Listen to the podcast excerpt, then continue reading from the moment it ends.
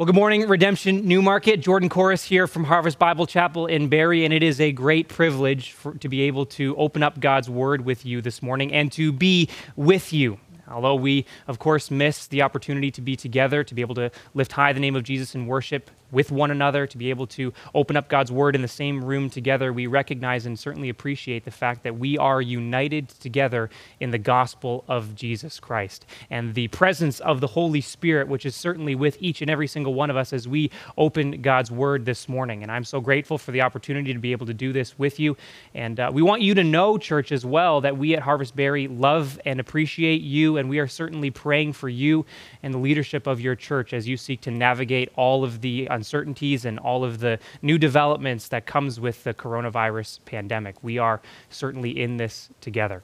And so now let's get into God's word. Let's do what it is that the Lord has for us to do this morning and hear from him. We'll be in Matthew chapter 8 verses 5 to 13 this morning and we'll talk about the topic of authority.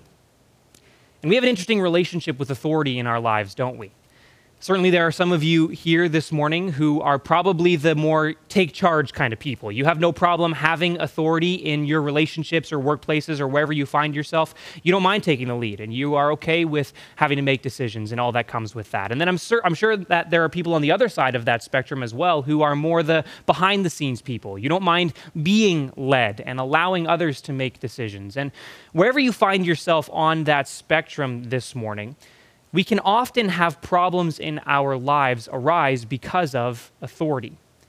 And often they come down to one of two reasons either A, because authority is misused to dominate and to dictate or to advance one's own personal agenda, or because it is not recognized or respected. It's important to recognize that both of those can be significant problems. And it's interesting because, you know, we can look back at history, at the, the great authoritative rulers of our world, the Alexander the Greats, for example, who ruled with an iron fist, who crushed any who would stand in their way as they ruled vast empires and controlled massive armies. But then we can look at the people in authority in our world today, and we have no problem complaining or criticizing about them but critiquing every single move or decision that they make. We have no problem complaining about them on social media or talking about them at length with others or obsessing over elections. And yet, so often we fail to realize that the same pursuit of power and authority that those throughout history have undertaken, and that those in our day are pursuing, is the same desire and pursuit that's tearing our marriages apart. It's the my spouse serves me mindset. It's what's driving our kids further and further away from us. It's what's disqualifying our witness in our families or in our workplaces as we connive and scheme to get our own way. To always be right no matter what, even if that means being wrong in the way that we're right to hide our sin and not deal with it the way that God desires. Because any instance of showing weakness would reveal that we are not in control. It may not always be public or obvious, but we all long for authority. We crave it. And the results of that pursuit can be particularly devastating in our lives. So, as we come to God's word this morning, to Matthew chapter 8, verses 5 to 13, we'll meet a man who had significant authority in his life, and yet even he recognized that that authority he had didn't cut it. That there was an authority so much higher than any we can find in this life. And so, as we unpack this idea together, my hope and prayer for us is that we would realize in every aspect of my life I am under the authority of Jesus Christ. And I hope and pray that that will cause us to think differently about our relationship with Him and with others. We come this morning to a passage that is ripe with theological and personal significance for us. And so, before we even read the passage this morning, allow me to pray for us and ask God to do what it is that He desires to do in our midst through His word this morning. Almighty God, we bow before you in full recognition of our need for you this morning. God, all too many of us are all too aware of the fact that we are frail and weak, that truly we aren't in control of any aspect of our lives. And so we ask, Lord, that as we look to your word, as we discuss this topic of authority, we pray, God, that you would teach and instruct us this morning from your word. God, we understand that your word is living and active. It is sharper than any two edged sword, piercing to the division of soul and spirit and joints and of marrow, and discerning the thoughts and the intentions of the heart. So, Father, would you, by your word, reveal to us the areas of our lives that are not in sync with you? Would you open up our eyes to see the blind spots that we have, the areas of our lives that aren't in line with what you call us to, that we may not even know about? Father, we ask that you would encourage us from your word this morning as we seek to continue to pursue you in every aspect of our lives, to follow your lead, and to give you glory in everything that we do, which, Father, is the ultimate desire of all of our hearts. That this morning you would be glorified and lifted up, that we would understand you and your glorious nature in a greater way today, and that, Father, this time would draw us closer to you than ever before. We thank you, God, for your word. We thank you for this time. And Lord, we thank you for the faith that unites us together in the precious name of your Son, Jesus Christ. It's in his name that we pray. Amen. Amen. Matthew chapter 8, verses 5 to 13. Follow along with me as I read. When he, being Jesus, had entered Capernaum, a centurion came forward to him, appealing to him, Lord, my servant is lying paralyzed at home, suffering terribly. And he said to him, I will come and heal him. But the centurion replied, Lord, I am not worthy to have you come under my roof, but only say the word, and my servant will be healed. For I too am a man under authority, with soldiers under me.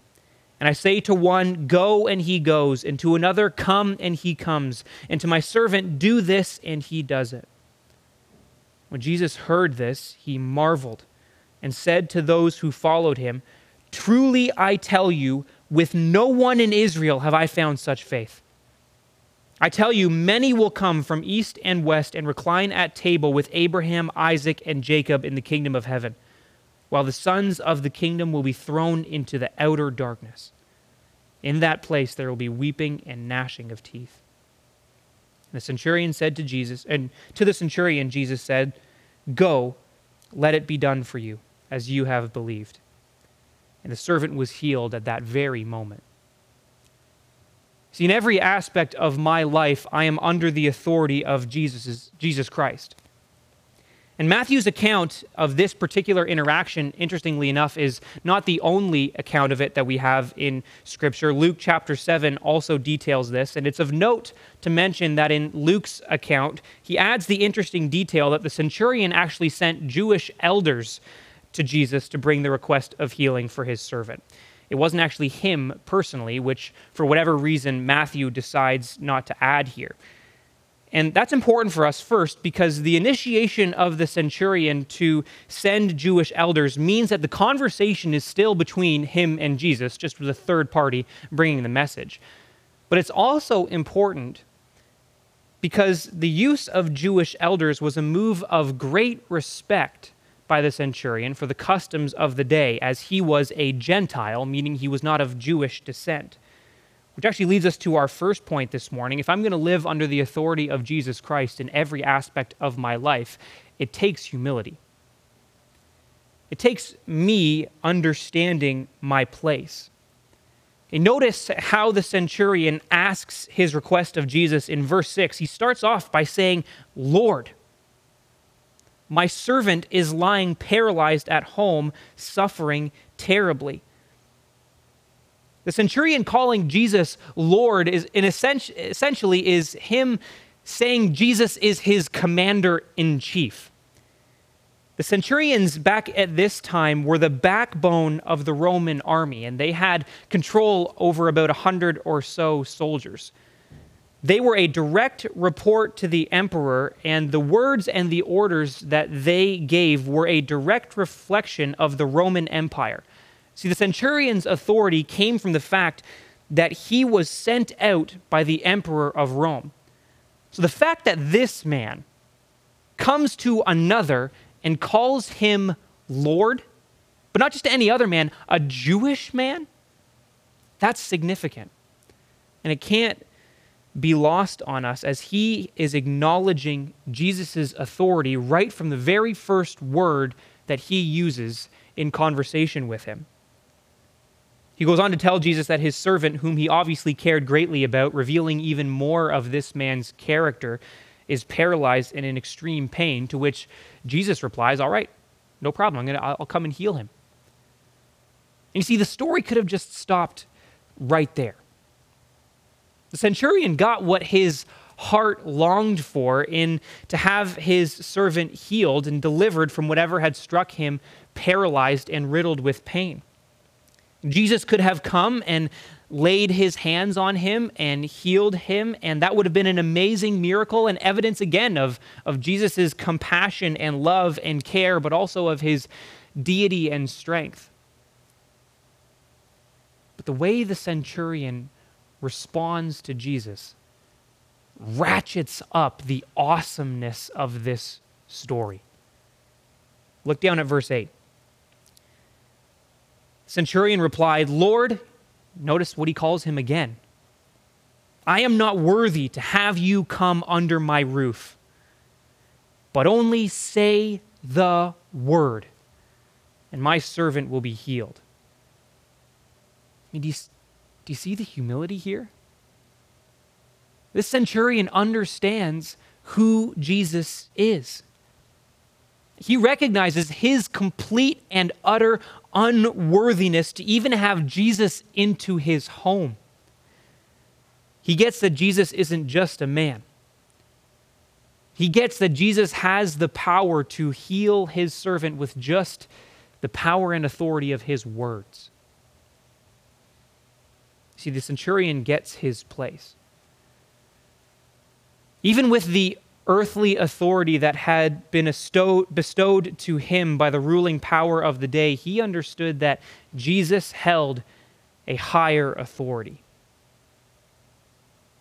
See, for us, the ultimate authority in our lives is not the government, it's not some higher standard of morality. It's not a higher level of education or thought or understanding. It's not personal achievement or wealth or social status or our rights as citizens. For the follower of Jesus, He is the ultimate authority in every aspect of our lives, and what He says goes. And any authority that we may have in this life is a gift from Him. See, the understanding of the centurion here is remarkable given the relatively small glimpse that he has into the life and ministry of Jesus. You see, we hold in our hands the full record of Jesus' life and ministry on earth, and yet so often we can fail to realize that we are just as unworthy as this centurion was. So see, if we want the heart and life change that so many of us claim to desire, then we need to welcome the idea that in every aspect of our lives, Jesus holds the final word. Following Jesus doesn't mean that he has authority over some of our lives. It's not that we give Jesus two days of the week and the other five are under the authority of someone else or ourself. He rules in every aspect. And when we humble ourselves before that, we will see change. I've got three areas specifically where change occurs when we humble ourselves before Jesus. Having a right view of who Jesus is impacts first my relationships. See, if Jesus is the ultimate authority in my life, then I'm going to view other people the way that he did. We are to be, as Ephesians 5:21 says, submitting to one another, here it is, out of reverence for Christ.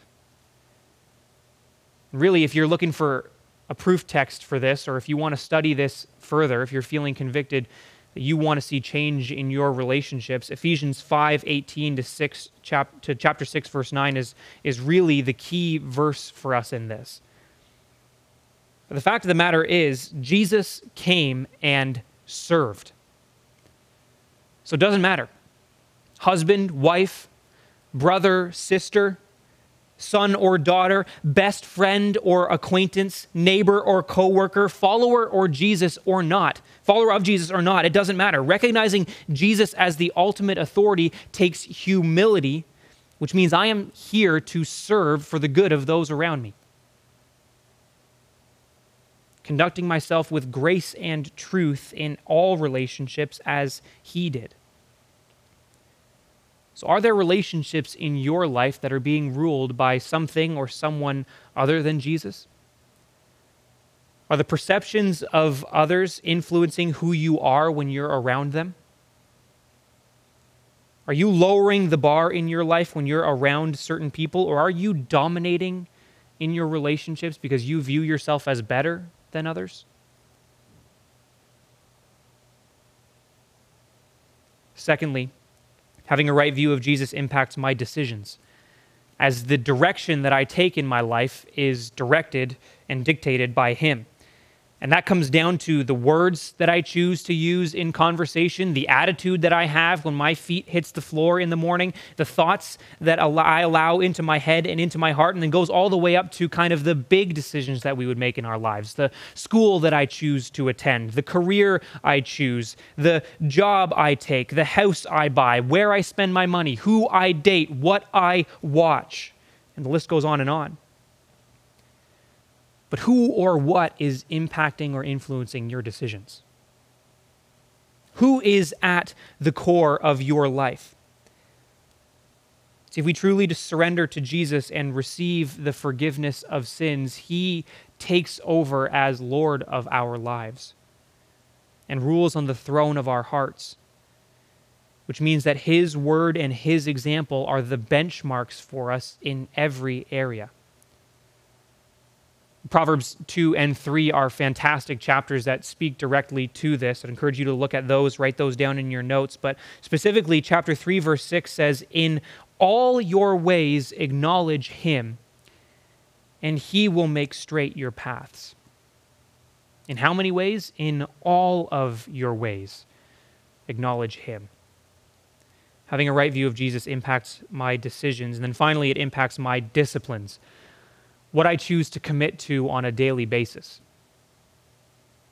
So, you want to know how to humble yourself before Jesus? Well, really, it's as simple as four things read, pray, worship, and serve.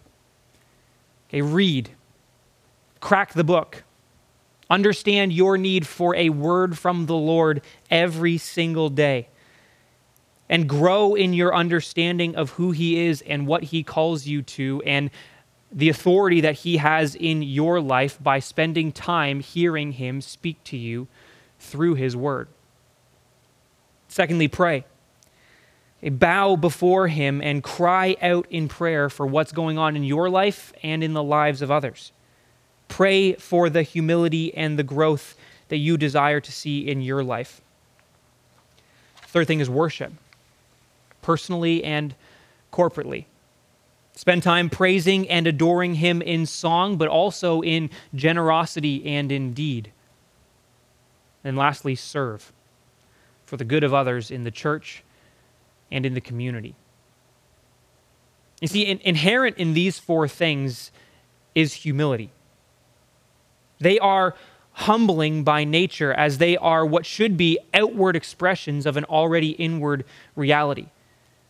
It is inherently humbling to say that you are going to intentionally carve out time in your day to spend time in God's Word, recognizing your need for a word from a, for a word from Him. Or it is inherently humbling to get on your knees before Him as you start your day, or when you're coming into a tough situation or circumstance. Going to prayer is an act of humility. To worship is to sacrifice your praise at the altar of God as you consider who He is and what He's done and praise Him for that. And service, I mean, Well, that's an easy one to see. Serving others gets your mind off yourself. Going out of our way to care for someone in need, or serving kids in kids' ministry, or leading small groups, or serving at the food bank. All of it is inherently humbling. So, as the truth of Jesus' authority continues to penetrate deeper and deeper into our lives as we pursue Him, as we surrender our pride in these areas, the results for us are a greater understanding of our unworthiness before Him, leading to a greater humility as we live for Him. And then see this next. When I live under the authority of Jesus in every aspect of my life, it empowers faith. Really, verse verses 9 and 10 of, of this story are the climax. Check it out, verse 9. For I too, the centurion says, am a man under authority, with soldiers under me. And I say to one, Go, and he goes, and to another, Come, and he comes, and to my servant, Do this, and he does it. You see, right at the beginning of this verse, that seemingly insignificant three word phrase that the centurion says, For I too, is the indication that he gets it. He, knowing the position of authority that he is in, that the powers that be in Rome have gifted to him, even from his limited Christological perspective, as he would not have known fully that Jesus was and is God, he recognizes and perceives that Jesus was certainly sent by God and bestowed with his power. You see, when the centurion spoke, Rome spoke. But when Jesus spoke, God spoke. And the centurion recognized the inherent power and authority that was so much greater than any that he could have that was in that. The power that Jesus had to heal the servant by simply his words came from the fact that the power of God was within him. And to prove his point even more, the centurion goes on to say that even if he, as one subject to authority, makes commands that are followed, then Jesus, who is subject to no one, his commands must be done. These words again reveal the man's humility and faith in saying, if, if even I have the authority to have my words obeyed, then you, Jesus, whose authority is so much greater than I, what you say must be done. See, the centurion seems to get what even those in Israel didn't understand. This was the Messiah. This was the one that God sent to establish his kingdom. And hearing what the centurion says and hearing his clear declaration of understanding and belief in who Jesus is, Jesus responds by saying just that, verse 10. And when Jesus heard this, he marveled and said to those who followed him, Truly I tell you, with no one in Israel have I found such faith. So, you know, as I, I considered this idea of, of vested authority, it brought to mind the fact that, you know, we as parents have authority vested to us by God Himself and prescribed in His Word in the lives of our kids. But of course, what do kids do growing up with that authority? They push the boundaries don't they? They see how far that they can go until the authority finally kicks in. That was certainly the case in my home, as my siblings and I like to push the boundaries, I would say, until, until we heard that tone in our mom's voice. You know the one I'm talking about? It's, it's, the, it's the one that strikes fear right into your very heart. It's the one that carries the phrase, hey, I brought you into this world and I can take you out of it just as easy, right? It's the tone that made you put the controller down, run upstairs and do the dishes without saying a word because you've been asked like four or five times to do it. Yes, that example is specific, and yes, there's a reason why. It's the tone in the voice of your parent that, rec- that makes you recognize that they're the ones in charge. You see, Jesus holds that ultimate authority in our lives. What he plans and purposes to do will happen. And he marveled at the faith of this man, this Gentile, who did not grow up with Jewish traditions, who did not grow up in synagogue, spending time hearing the stories of the faithfulness of God, and yet he understood better than all of those in Israel. And you see, his faith didn't come in just understanding and believing that Jesus had the power to heal with just his words. His faith came in the full measure of understanding the authority of Jesus over all things in this world. Of course, we have the blessing that the centurion didn't have in having the entirety of Jesus' life and ministry before us. So we can see past this passage to Matthew 28, verse 18, where Jesus says it explicitly All authority in heaven and on earth has been given to me. Jesus is God the Son, part of the triune God who holds all the power and the authority of that as he donned human flesh.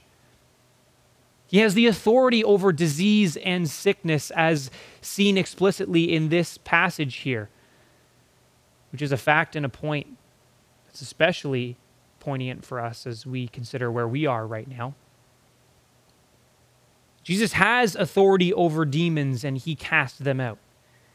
He has authority over the wind and the waves and calmed them with his very words. He has the authority to raise the dead, to forgive sins, to release, to release from bondage and slavery, to break down hard hearts, and to save sinners.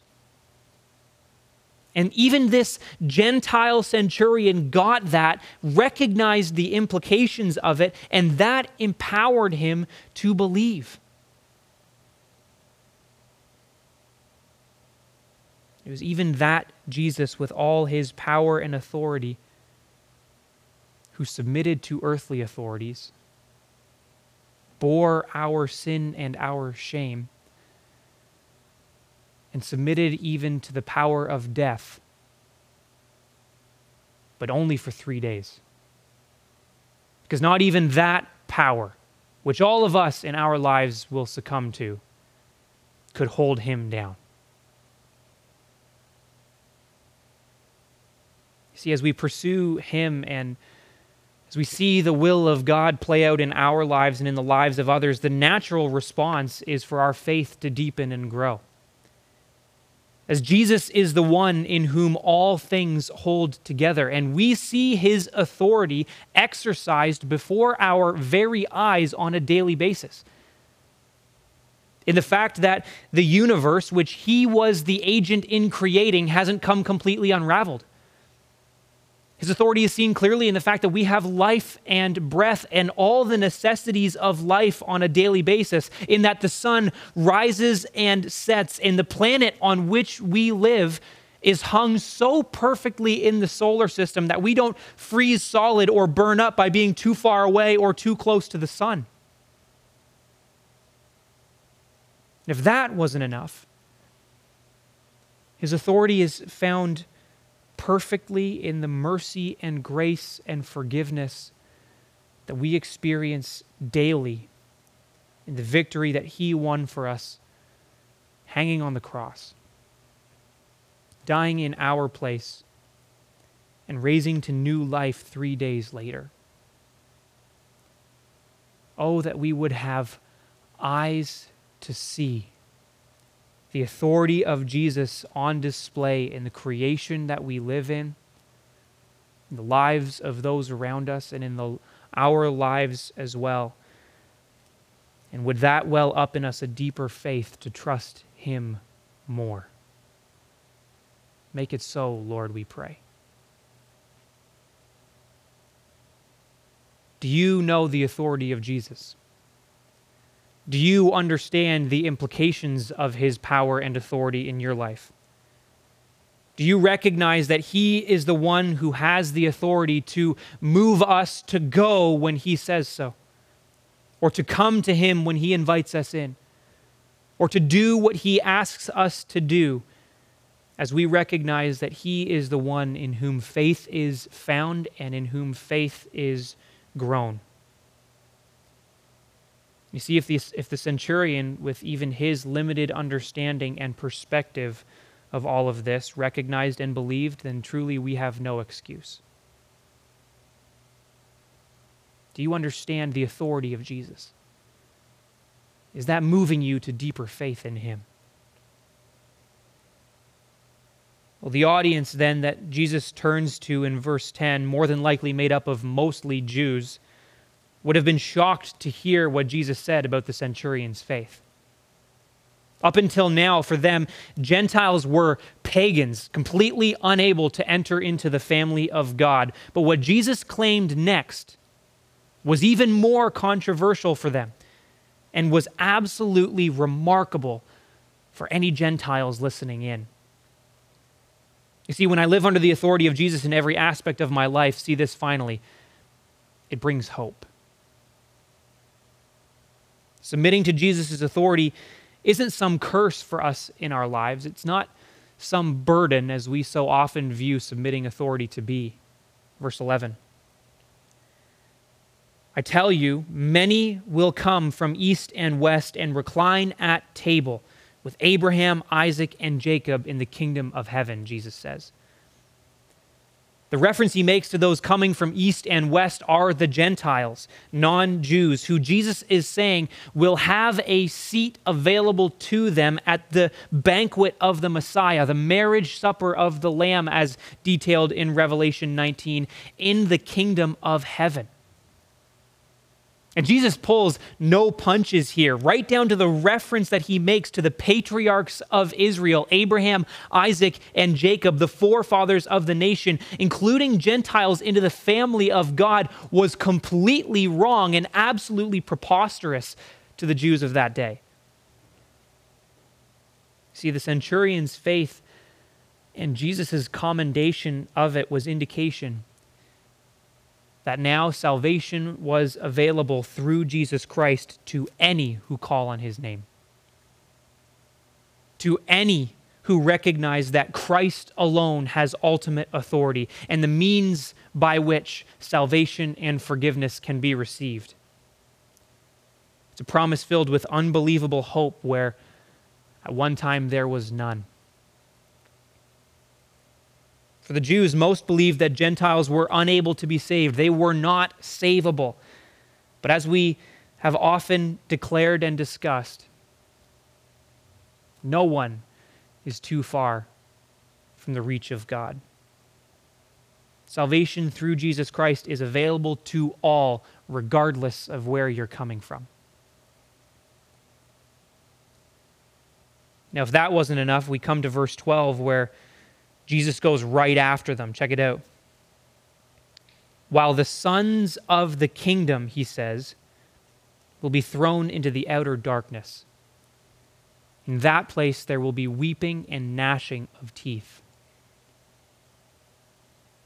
That phrase, sons of the kingdom, was a phrase referring to the Jews who expected a seat in the kingdom by right, not by Messiah. Those who thought that because they were born Jews, eternal life was automatic to them. But for them, Jesus says, there's nothing but outer darkness, cast far away from the light and the hope and the joy of the banquet hall of God to a place of darkness and despair, to a place of weeping and gnashing of teeth. This place that Jesus speaks of is hell the place that all those who do not call on his name will spend eternity.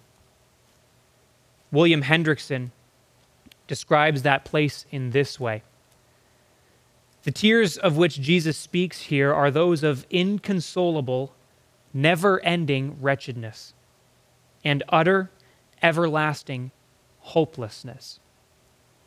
The accompanying grinding and gnashing of teeth denotes excruciating pain and frenzied anger. This grinding of teeth, too, will never come to an end or cease.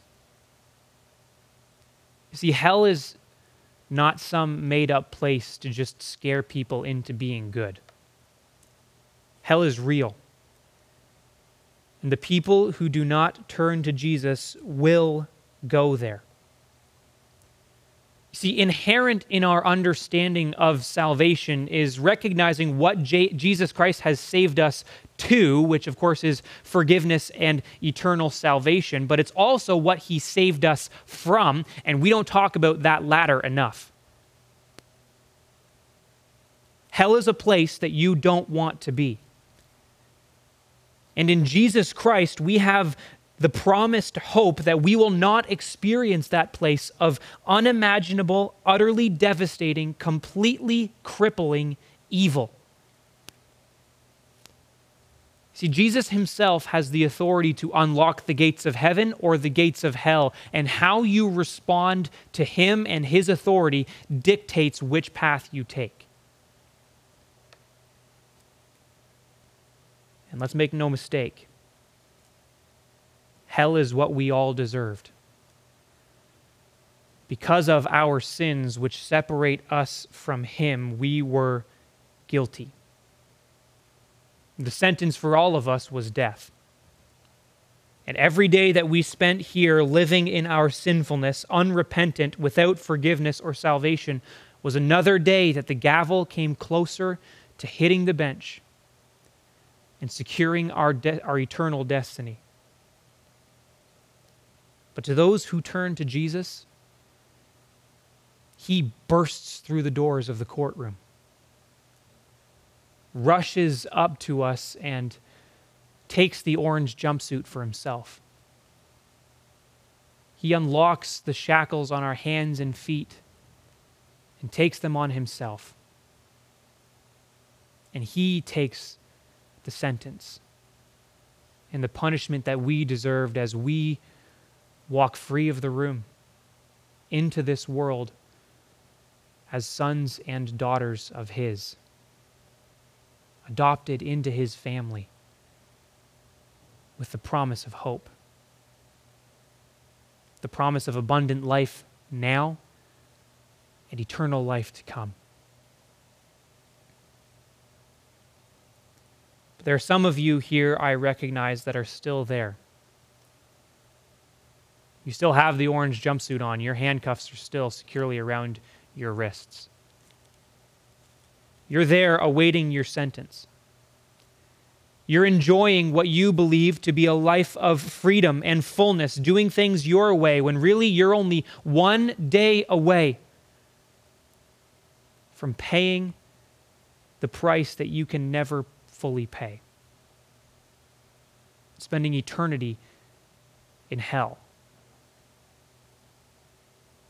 Maybe you've convinced yourself, like so many, that there is no hell, that God doesn't judge, and at the end, everyone's just going to be okay. Well, that's not what the book says. It's not what Jesus says. In Jesus Christ, there is hope for eternity. But not just for eternity, there's hope for now. Hope for joy, for peace, fulfillment, and freedom. And how you respond to Jesus today can change where you spend eternity. I would ask of you this morning, I would implore you this morning to think carefully and to weigh the cost. Is a life lived for self and temporary enjoyment? Worth sacrificing an eternity of everlasting joy? The stakes are high. And who you bow the knee to here on earth matters. But for those who come to Jesus, it doesn't matter where you come from, it doesn't matter what you've done. it Doesn't matter your nationality, your background, all are welcome at the table of God in His kingdom through the gospel of hope made available to us through Jesus Christ. Through submitting to His authority in all matters of life, confessing your sin which separates you from Him and deserves a punishment of eternal death, through welcoming Him as Lord of your life and the ultimate authority in all things. It's almost added in as an afterthought. After all, Jesus has declared in verses 10, 11, and 12, but it's absolutely incredible nonetheless. After declaring all that he has just said, Jesus turns to the centurion, verse 13, and says, Go, let it be done for you as you have believed. And the servant was healed at that very moment. This one verse is a beautiful picture that comes to us of the authority of Jesus Christ. The promise that comes with submitting to Him is healing, blessing, and joy of His strength. And really, one can only imagine the joy and celebration that resulted in the household of the centurion at the healing of his beloved servant. You see, it's human nature to chafe against the idea of, of submitting to someone other than ourselves. Sure, some might be better at it than others, but at the end of the day, whether they believe in him or not, all are under the authority of Jesus Christ. All people are under the authority of the one to whom they must give account all are under the authority of the one who one day will come bursting through the clouds, riding on a white horse.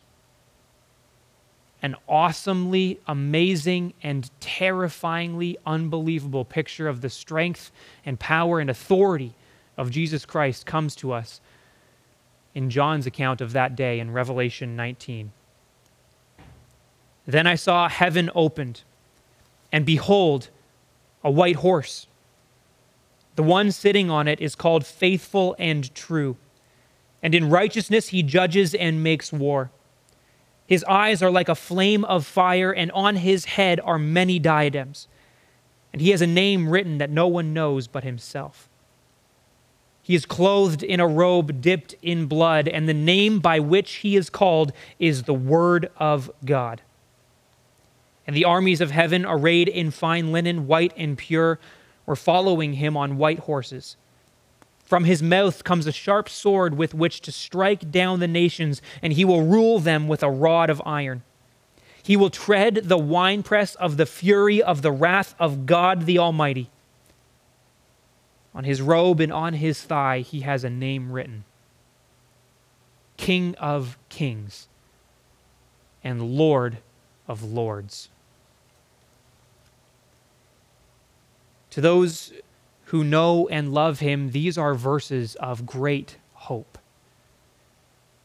To those who don't, words that should strike fear at the evident might and power and authority of the Son.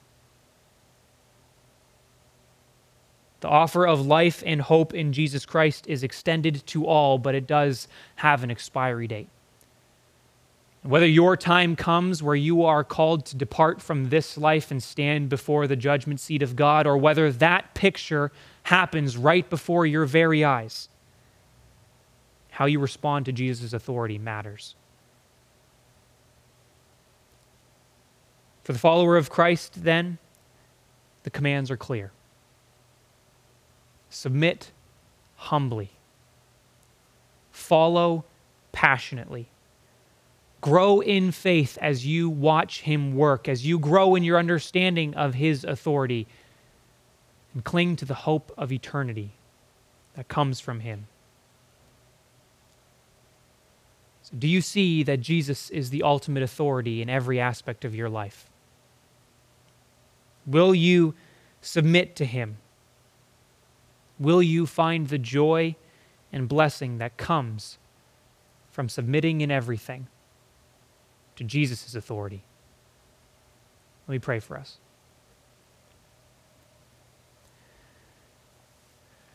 God our Father, the words that we have heard from you this morning are ones that are challenging to us. God, we confess our stubbornness and our desire for control that often leads us further away from you to rely on our own pride. But God, I pray that you would help us to understand that we are in desperate need of you every single day, that we have no claim at all to self sufficiency in anything. And in doing so, Father, would you help us to recognize that you are the ultimate authority in all things? That your Son, Jesus Christ, as he came to this earth and taught through both word and action and gave for us the example of righteousness here on earth. May his example, may his words be the ultimate authority in all things for our lives. And Father, would we, recognizing that, pursue him passionately, submitting humbly to his leadership and authority, and recognizing our need for strength from you in all of it. So we ask, Father, we plead with you to grant us grace and mercy as we go through this. Grant us the strength that comes from you, empowered in our lives through your Spirit, to be able to understand the implications of this in our daily lives and commit to it. Father, may this pursuit, the humble submission, the passionate, empowered faith, and lives filled with hope be the conduits of grace and forgiveness and salvation to the lives of those in the world of darkness around us. God, we thank you for this time. We thank you for your might and your power.